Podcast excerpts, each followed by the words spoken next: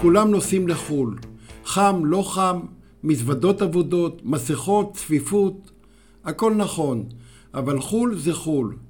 זו אחת מאותן מתנות בהן התברך האדם החופשי. להיכן לנסוע? לא ממש משנה. מה שחשוב זה קודם כל לנחות במקום אחר. מה שקורה כעת תלוי כמובן רק בכם. אז איך עושים את זה הכי מעניין? אין לי תשובה ברורה, אבל יש לי כמה טיפים ועצות.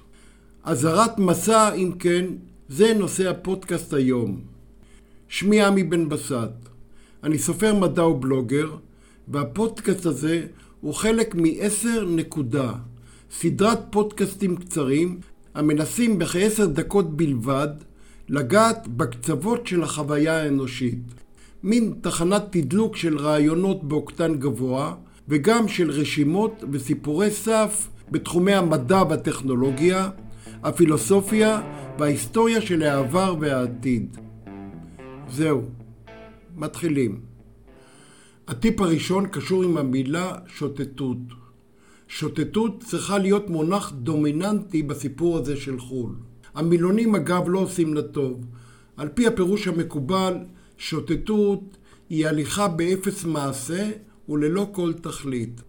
זה נשמע ככה קצת שלילי, אלא שדווקא היעדר הכוונה והתכלית בפעולת השוטטות זה אולי המתכון שעשוי להביא גילוי מפתיע שמשובב את הנפש. בזמן השוטטות חושי ההישרדות שלנו וגם הסקרנות והפליאה אינם עוצרים לרגע. הרוח קצת נודדת, הזמן פחות מציק והעיניים נעות להן אנה ואנה בלי שנשים לב לכך.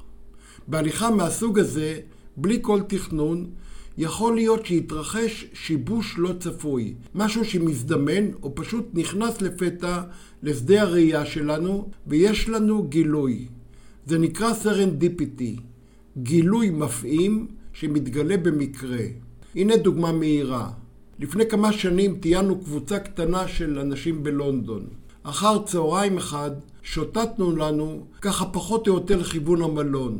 בדרך הבחנתי מרחוק במה שנראה כפסל של פרש על סוס. משהו שמה נראה לי מטושטש ומשונה. עזבתי לרגע את החבורה וניגשתי למקום, רק כדי לגלות שמדובר במי שמכונה הדוכס מקמברלנד. בלי כל קשר לדמותו ההיסטורית הבעייתית משהו של הדוכס, לפרש, כמו גם לסוס עצמו, היו חסרים כמה איברים. לאחר בדיקה קצרה, הסתבר לי כי הגעתי לפסל הסבון המתכלה של אומנית קוריאנית בשם שין מיק יאנג. המיצג היה סוג של אמירה אומנותית שאותה קידמה הפסלת.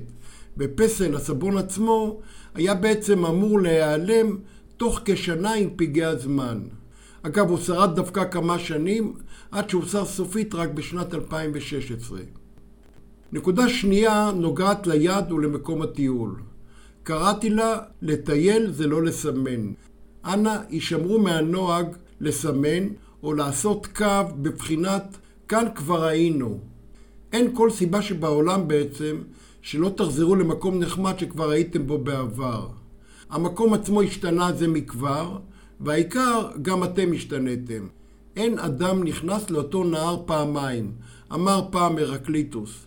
זה בוודאי נכון. המקום משתנה, המים כל הזמן זורמים, וגם אתם משתנים. או במילים אחרות, אחרי כמה שנים, המקום שהייתם בו הוא מקום אחר וחדש לגמרי עבורכם. נסו את זה. הטיפ השלישי נוגע בזמן. פה אני יודע שאני נכנס לתחום קשוח. אני מכיר אנשים שמתכננים על הדקה את הזמן הזה שהם יהיו בחו"ל. שהרי השהות היא כל כך יקרה והם כל כך מחכים לזה. אז בדיוק כמו בפיזיקה, הזמן הוא מוצר חמקמק מאוד ויש לו תכונה אחת בסיסית. הוא לא עוצר לרגע. יתרה מזאת, בחו"ל הוא זורם, וזה יותר בהיבט הספרותי, הוא פשוט זורם מהר יותר.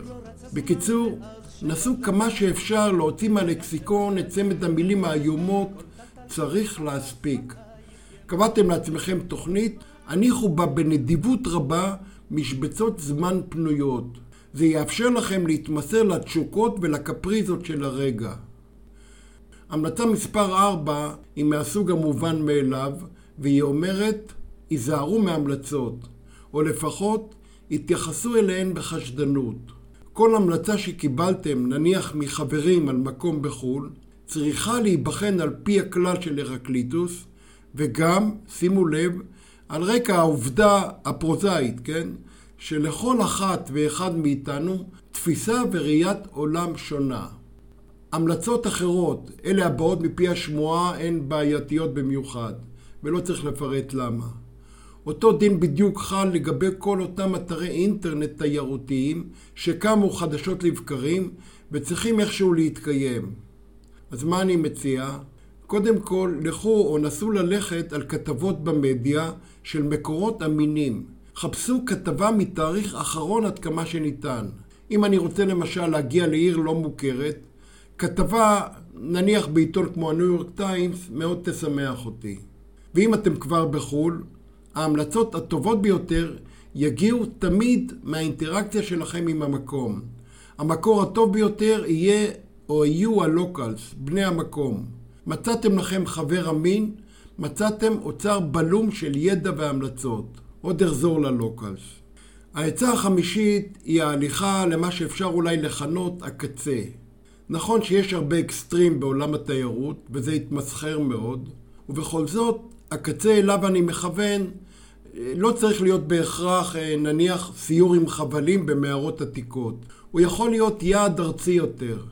אולי עם טיפה של סיכון וחששות. מין מקום כזה שכאשר אתם נמצאים בו, הפיזיולוגיה של הגוף מקבלת בוסט או תמריץ, ואתם או אנחנו נהיים דרוכים יותר, קשובים יותר, אבל גם ובעיקר נהנים ומתרגשים יותר. לפני כמה שנים בעיר אתונה שאלתי נהג מונית על מקום ששמעתי עליו ככה מעט בזמנו, שכונה בשם אקסרכיה. אני מקווה שאני אומר את השם נכון. שכונה נחמדה? אני שואל. כן, הוא משיב לי, אבל יש נחמדות יותר.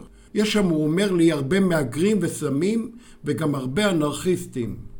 ומה עם המשטרה? השוטרים לא נכנסים לשכונה הזאת, הוא משיב לי. דעות דומות, שליליות על השכונה הזאת, ראיתי גם בכמה אתרי תיירות מעונבים וגם במלון עצמו. אבל מותר להטיל ספק, ובכלל לפקפק או לפקפוק יש לעיתים קסם משלו. את הסוף אתם בוודאי יודעים. הסיור באקסרכיה שבאתונה היה מרגש, אולי טיפה מלחיץ בתחילה, אבל היה אחד היותר מרתקים שהיו לי בעיר הזאת. נקודה מספר 6, אחרונה לסיום, היא מה שאני מכנה העולם הנסתר שמתחת. חו"ל זה מקום נפלא. זה מקום נפלא להיות בו מאלף סיבות שונות ומשונות, החל מאוויר אחר, נוף, אנשים, אוכל מקומי, שווקים, חנויות מדליקות, מוזיאונים, מציאות ועוד ועוד. אבל יש גם הרבה גודיס נעלמים, כאלה שנמצאים מתחת לקרקע, וכדי לטעום מהם צריך כלי חפירה מתאימים. למזלנו, לכולנו יש אותם. ואני מדבר על דמיון, על סקרנות וגם על השתוממות ופליאה. לנו התיירים יש פריבילגיה שאין לתושבים המקומיים. זמן או רגע לעצור ולהתבונן, גם אם הוא עובר מהר. למקומיים, לעומת זאת, יש את המפתחות. המקומיים, וכדאי שוב להזכיר את זה, הם השער לעולם הנסתר של הדברים החמקמקים, הלא כתובים. הידע שתקבלו מהמקומי עשוי להיות יקר ערך. זה יכול להיות שוק ייחודי שנפתח לאחרונה, איזה פסל נסתר, מופע של מכשפים שקורה הערב, אוכל רחוב אותנטי באמת, ועוד ועוד ועוד. אז תשקיעו בשיחות עם המקומיים, ונסו להשיג את המחיצה הטבעית הזאת שמתקיימת בין התייר לבין המקום. אם תצליחו, יש בהחלט מצב שתקבלו קוד כניסה למקומות הנעלמים ההם. לכל מקום, וזה לא חדש, יש סיפור ויש גם סוד. אם תרצו, לכל מקום יש פסל סבון משלו.